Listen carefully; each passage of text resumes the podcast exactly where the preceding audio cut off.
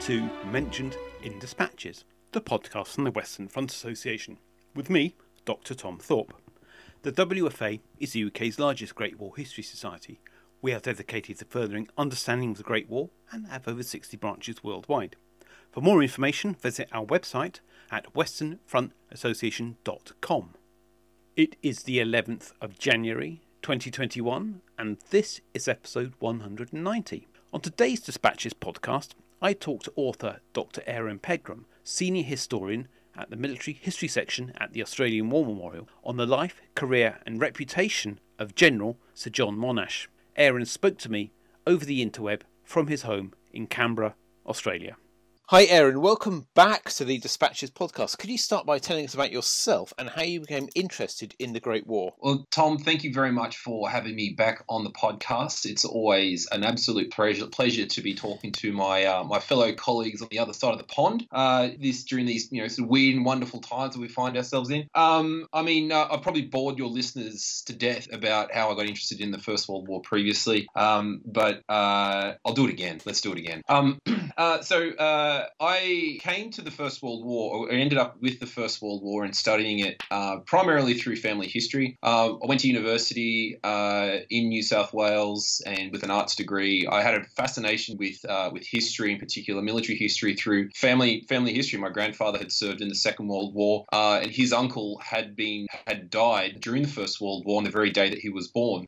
Private Albert George Pegram of the 55th Battalion, Australian Imperial Force, was mortally wounded in his first engagement, first and only engagement on the Western Front during the Battle of Polygon Wood. Uh, a considerably successful action um, that uh, that of course resulted in a significant number of Australian casualties, including uh, my great uncle, who's now buried at Lijssenthoek Military Cemetery uh, in in Belgium. Um, I um, when I was at university, I actually um, I wrote my honours thesis on the impact, the the local impact of Australia's Vietnam War by looking at a, a case study of, in the town of Wagga, Wagga in New South Wales Wales, where there's two military bases, one of which accepted national service recruits during the Vietnam War, many of whom were destined for the fighting in the jungles of Vietnam. So um, rather than, uh, you know, Australia's memory of that time is one of, um, you know, waves of public protest against national service and Australia's war in Vietnam. But Wagga, not surprisingly, was very supportive of it because national service and the war in Vietnam was good for local business. It was a political, political conservative town. Um, and like I said, it had, uh, uh, it it was uh, yeah uh, two military bases um, and uh, overwhelmingly supportive of, the, of, Australia's role in Vietnam. Um, it wasn't. I didn't only get to um, I didn't get to the First World War until about 2006, whereupon I figured that the only way I was going to get a job was until I moved to Canberra, which is the capital here in Australia and where all our national museums and libraries and archives and the Australian War Memorial is located. So I figured that um, that would probably be a good place to start. I worked in a variety of museums around uh, Canberra Old Parliament House, which was provincial Parliament House in in, in Australia up until 19, uh, 1988. I worked at the National Museum as a curator for a number of years, and then I was uh, finally poached to go work over at the Australian War Memorial as a curator of photographs. By that stage, um, I was able to. I was doing a vast quantity of researching into just reading about Australia's role in the First World War, particularly the Western Front. I mean, Gallipoli didn't appeal to me because much of what Australians sort of talked about, the Australians readily assumed um, they're all served on the you know on the on the shores of Gallipoli. There, it's where the Anzac legend was allegedly born. Um, but that I really wanted to try and put that into perspective because I knew a vast quantity of more Australians fought on the Western Front where they took their greatest casualties and ultimately contributed to the the main theory of operations in defeating the main antagonist of the war, the Imperial German Army. Uh, combining that with work sort of led me to work ultimately as a historian in the military history section, which where I was located for, for about 13 years. I got to work on things such as the, the redevelopment of the memorial's First World War galleries uh, in the lead up to the, the First World War centenary. Uh, I got to write, uh, edit, and, and, publish four books uh, on Australia during the First World War, looking at the role of prisoners of war, which is what I've talked about previously on the podcast. Um, and these days, uh, oh, and of course, I led battlefield tours on behalf of the Australian War Memorial to the Western Front battlefields for for many years. Um, and um, these days,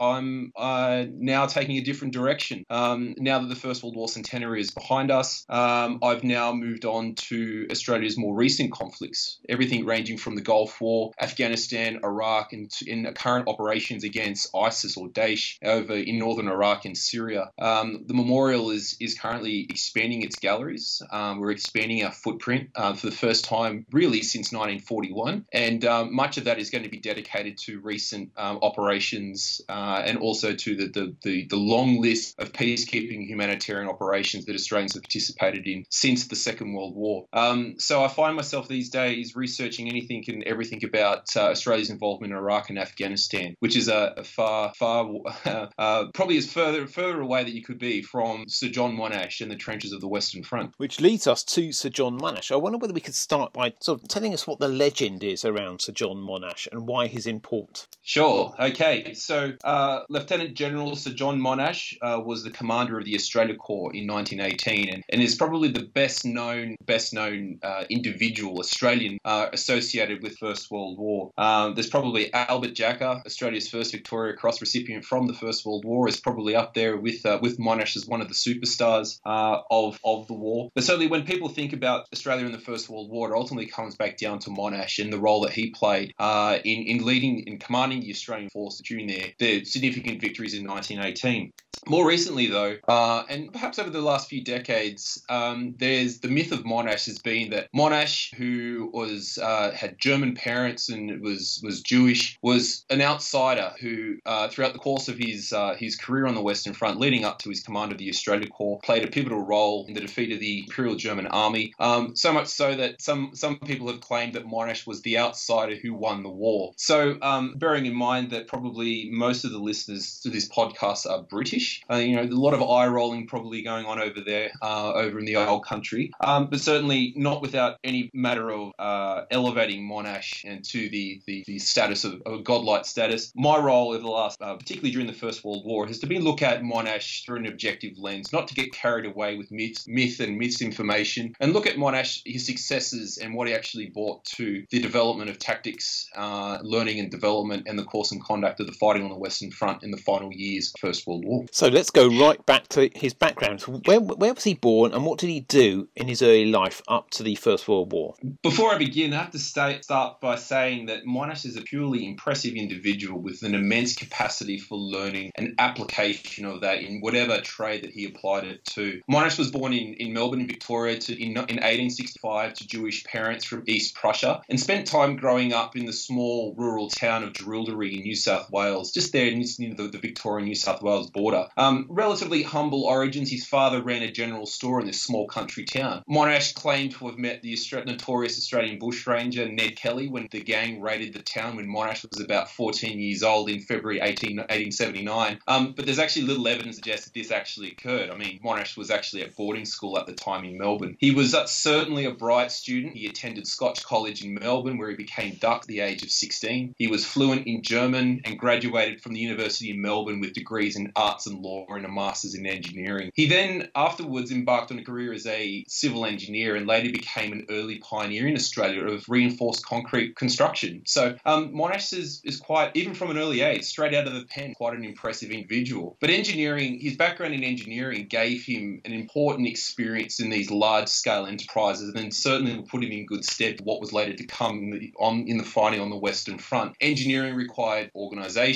required direction, support of labour, and the assembly and maintenance of, of vast quantities of resources. He was able to take a leading role in his profession by becoming the president of the Victorian Institute of Engineers, He was also an active member of the Institution of Civil Engineers in London. Now, these made Monash incredibly wealthy, so much so that by August 1914, both he and his wife were the toast of Melbourne society and in the inner swim of business and social affairs. Monash at that time resided in a lavish mansion in Toorak, quite a nice place in, uh, in suburban Melbourne. Uh, he dined with the Governor General and had the luxury car and full complements of chauffeurs and servants. So already we're starting to determine that Monash is somewhat an insider rather than an outsider um, of, of the legend. So we have a look at some of his background, and certainly Monash, he's not doing it too hard. He's a self-made man. Monash also enjoyed a lot of success in the, in the citizens' military forces, which pretty much spanned 30 years before the outbreak of the First World War. Most of it was spent in its technical arm, garrison artillery, where Monash became fascinated with the interplay between technology and weapons development and the changes that it could bring to conventional warfare. From 1908, he commanded the Victorian section of the Australian Intelligence Corps, and he learned to appreciate logistics while, while interstate troop movements. He attended schools and military science at the University of Sydney and was involved in staff work and preparation for Lord Kitchener's visits to Australia around 1907. And so when Monash was given command of the 13th Infantry Brigade in 1913, just on the eve of the First World War, he had really risen to the top of his game, even before the outset of the First World War. And then that leads into my next question was um, what obstacles did Monash face in his life? And it appears that he faced very few, but maybe I'm wrong. Well, that's that's right. I mean, um, when war is declared in August 1914, um, Monash is made the chief censor for uh, for the Australian Imperial Force for several weeks. After which he's given command of the newly raised Fourth Brigade of the Australian Imperial Force. So at that time, um, Australia didn't have a military force that could serve overseas, and so uh, we have a citizens military force which is for home defence only. There is a small permanent military force again which can't be deployed overseas. So the Australian government goes about in creating what's known as the Australian Imperial Force, which is uh, forms part of the British Expedition Force, the British Army, uh, specifically for fighting overseas, all drawn from volunteers. So Monash is, is owing to his skills and experience, is is given command of the Fourth Brigade. Now that position is met with some protest, in part because of his German Jewish heritage. There was a whispering campaign against him in Melbourne, and later while fighting on Gallipoli, uh, there was rumours in London and Cairo that he'd been arrested and shot as a spy. Um, so much has been made in recent times of this prejudice and discrimination and bigotry that was aimed squarely at his Jewish heritage, and much of that forms the basis of the idea was Monash was an outsider within the closed ranks of the AIF, and that plays a bit of a central role later on in the war when after after Monash is, is given command of the Australia Corps. Monash downplayed his German heritage from that point on, but I think it's really important to remember that it didn't stop him from going from strength to strength as it did in as he did in every other aspects of his life. So we have a look at his Monash war service. Monash commands 4th Brigade on Gallipoli throughout the entirety of their campaign, after which he's made commander of the 3rd Australian Division. He's promoted and given command of the 3rd Australian Division and led it through the fighting at Messines and during the Third Battle of Ypres. And at Messines, Monash sets the benchmark for meticulous planning and preparation, for which he was made the Knight Commander of the Order of Bath the New Year's Honours List of 1918. That's no small beer at all. And in May 1918, Monash was promoted to Lieutenant General, was made commander of the newly formed or the newly raised Australia Corps, under which uh, both First and Second Anzac, uh, the Australian divisions that are formed within those uh, within those two corps, are all united under a centralised command. That takes place in November 1917, and in May 1918, uh, Monash is uh, given command of the Australia Corps, and that's quite significant because it's the first time uh, that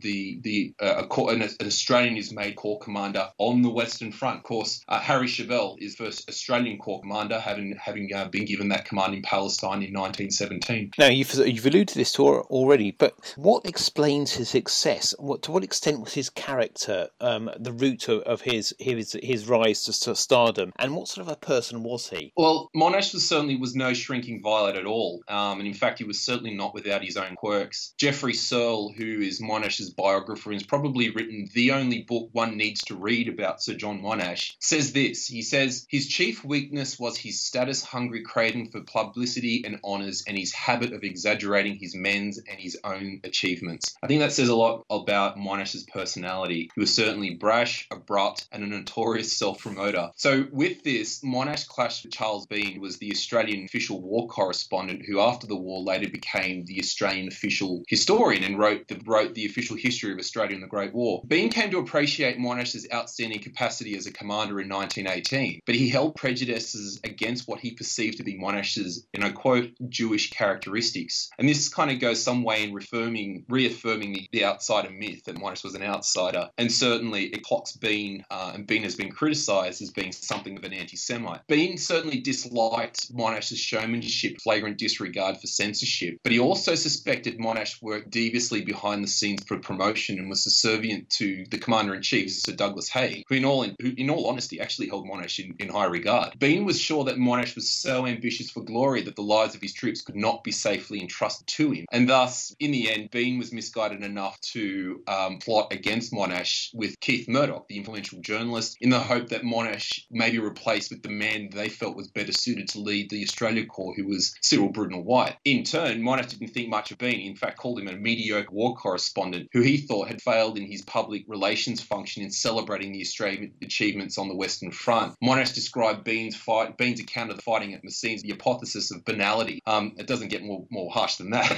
As a corrective, and certainly to assure his own place in history, after the armistice, Monash spends a lightning two, um, uh, lightning two months in London writing um, his his book, The Australian Victories in France in 1918, which kind of laid the groundwork for the popular narrative of Monash the war winner. And it was published in 1920 to much acclaim, some two decades before Bean was able to complete his 12 volume history of Australia and the Great War.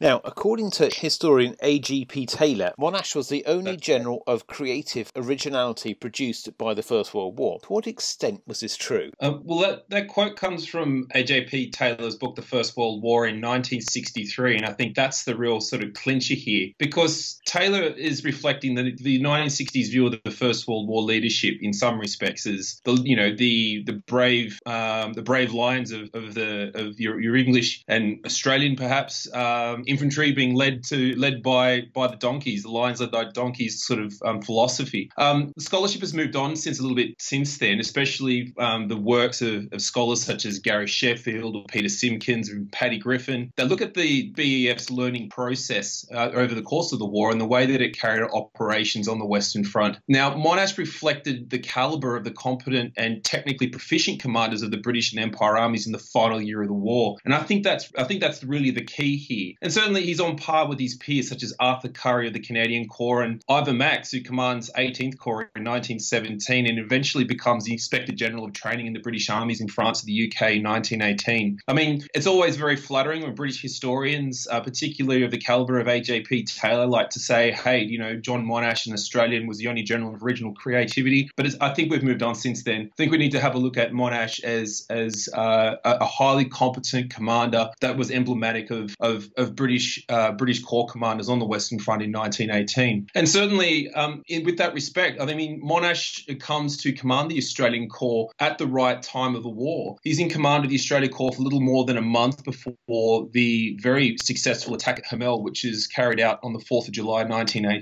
With bearing in mind this was the first major offensive action carried out by the BEF since the first phase of the German Spring Offensive in March and April 1918. And fortunately for the Australians, um, they were spared some of the heaviest fighting uh, that had taken place on the Somme and Arras during the offensive. They were still much further north. They were uh, up in around, uh, still in around the, the sector in, in Belgium uh, when the when Operation Michael hit against British Fifth Army. Uh, and, and even though they were involved, they came down south. Um, the various brigades were detached from their divisions to use to plug the various gaps along the front. Um, they never actually encountered such a, a heavy and sustained uh, attack. And I think the heaviest that the Australians encountered at that time was at Dernancourt on the 4th of April 1918. Um, certainly by the end of May, um, the Australians, uh, the Australian Corps had, had, sort of reconstituted itself and had been assigned a portion of the front astride the Somme, the Somme River. Raids and patrols along the Australian front gave every indication at that point that German morale was particularly low, and more importantly, that their defences were exceedingly poor. The German failure to achieve a decisive victory around this time, before vast numbers of the newly arrived Americans were in combat, really put the Allies in a better position than ever to deliver their own counteroffensive. And the German-held village of Le Hamel, um, with their poor, poorly erected defences, proved a relatively good place to start. Um, so, um, as at Messines, Monash plans the the uh, the action at Hamel quite fastidiously. Every detail of the operation was rehearsed in various conferences with commanders and staff of all the services involved. In fact, there's no less than 250 officers were present at his final meeting on the 30th of June 1918. And could you believe it? Their agenda items included some 130, 133 specific items, and the meeting lasted four and a half hours. Um, I work for the Australian Public Service, and, and that's actually, you know, that that's that's hard yakka at that, in, in uh, at that point. Um, but as Monash told Rawlinson, and here I quote, the underlying principle of the conference was that everybody that mattered was present and had to explain his plans and proposals, and that where there was any conflict or doubt or difference of opinion,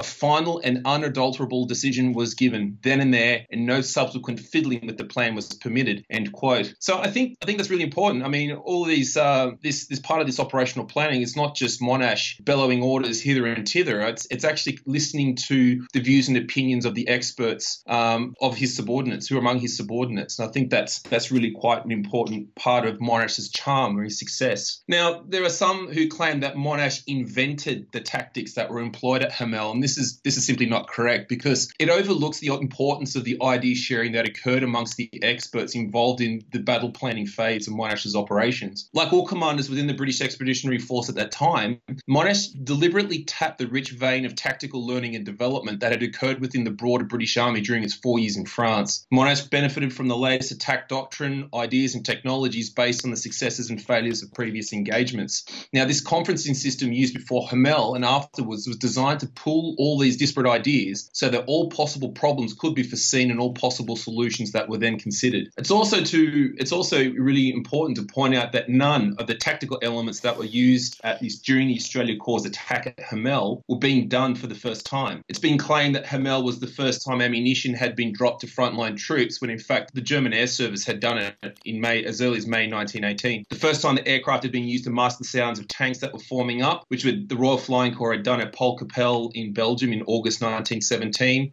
and the first time that smoke and gas had been mixed in a habituating barrages to try and trick the Germans into wearing their gas masks during the attack, which pretty much was what the British had been doing as early as 1916 on the Somme. Counter bombardments, creeping barrages, and predicted fire were all perfected throughout the myriad battles on the Western Front throughout 1916 and 17. And certainly machine gun barrages were said to have been the touchstone of British expertise by, by mid 1917. The Australian experience in the Third Battle of Ypres demonstrated the effective use of firepower to support attacks with limited objectives, most notably the bite and hold battles of Menin Road, Polygon Wood, and Broodseinde throughout September and October 1917. Now, Monash was the beneficiary of these tactical developments and certainly not the inventor. Now, needless to say, Hamel was a resounding success. The Germans were caught completely by surprise and all assaulting units took their objectives within 93 minutes. The Australian Corps and the British and American units that were also involved suffered 1,400 casualties, and German losses were estimated to be around 2,000, which included 1,600, 1,600 prisoners. Although relatively small in scale, Hamel was a practical demonstration of the attacking entrenched German positions using combined arms tactics, a success that Monash himself attributed to the perfection of teamwork. Monash's final orders were made into two instructional pamphlets that were published by General Headquarters, which ensured that the tactical lessons of Hamel went back into the feedback loop of idea sharing, planning, and development for senior commanders to consider before the major Allied counteroffensive that ultimately began on the 8th of August 1918. After Hamel, Monash insisted to Rawlinson that the necessity of carrying out a combined arms attack on a much larger scale,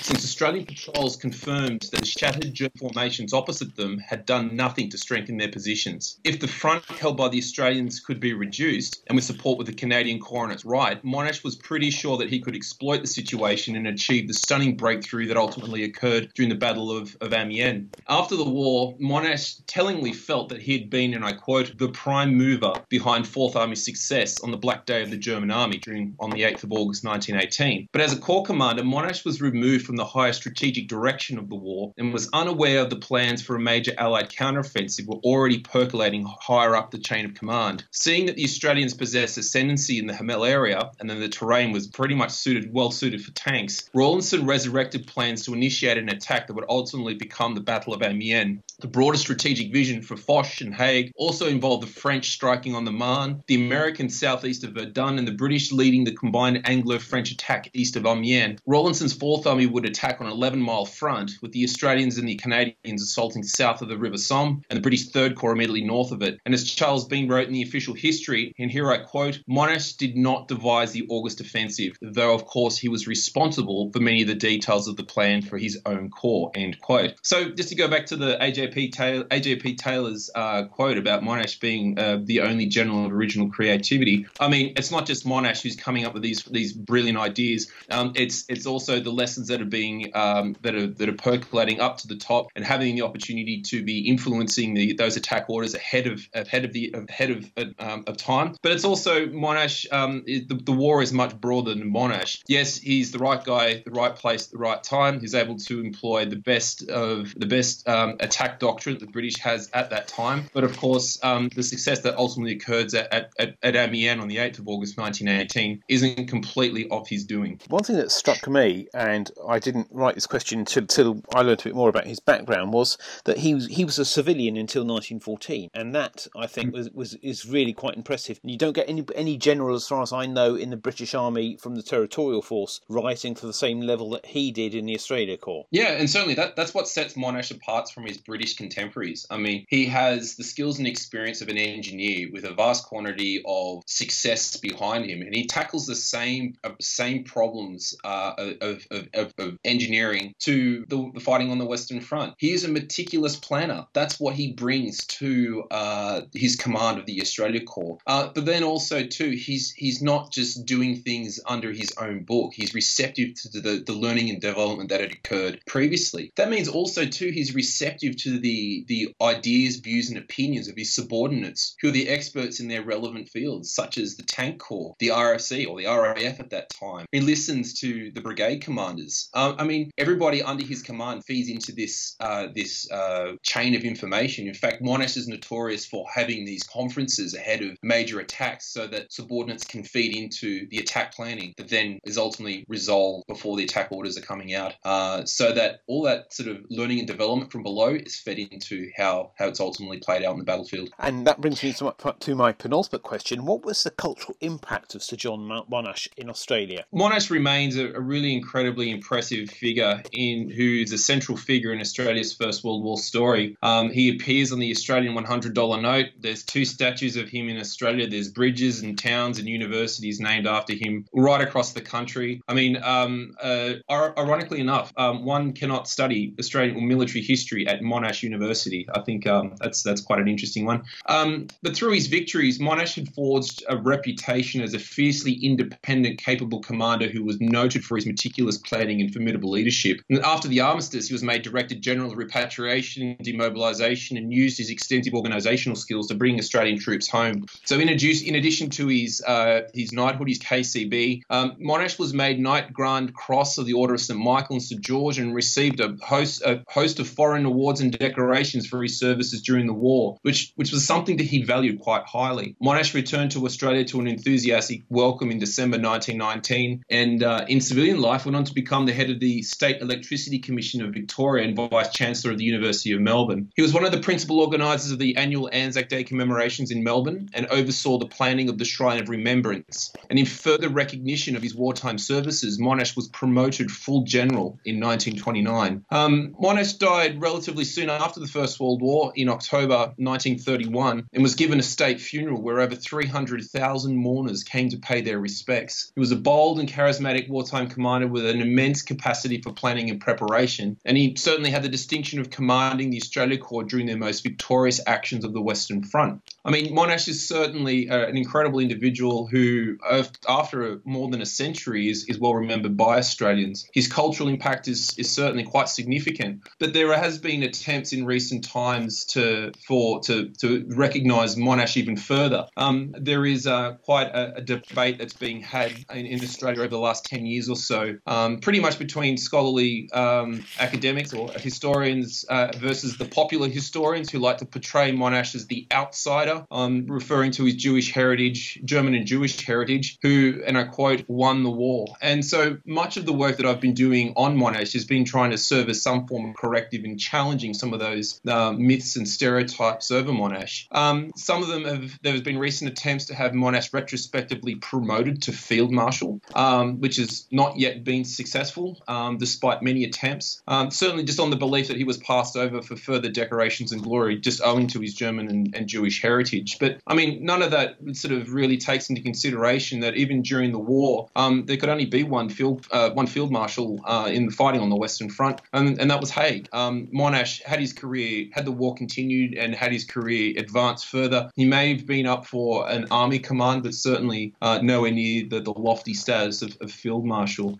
And despite all this, there's still uh, uh, more attempts to push for recognition despite statues and monuments. There's about eight books that are on Monash's wartime experiences. And like I said, um, towns, bridges, universities, uh, it never seems to be enough. Um, but certainly, I think um, I think we need to have a look at Monash of, of, of his remarkable achievements and uh, yeah, and, and, and start critically thinking uh, some of the, the discourse that's been peddled recently about Monash being the outsider who single handedly won the war. And finally, Aaron, where can people learn more about your research and Sir John Monash? Uh, well, I've written a, a, few things about Monash, a few little articles, most notably on the free online uh, encyclopedia, the 1914-18 encyclopedia. I've written a short biography of Monash there. I've written a few things in uh, Britain at War magazine and a few other uh, small articles on him. But but certainly, I mean, um, Monash is is certainly not a forgotten figure, and I think one thing that we, there probably needs to be less of is more books on Monash.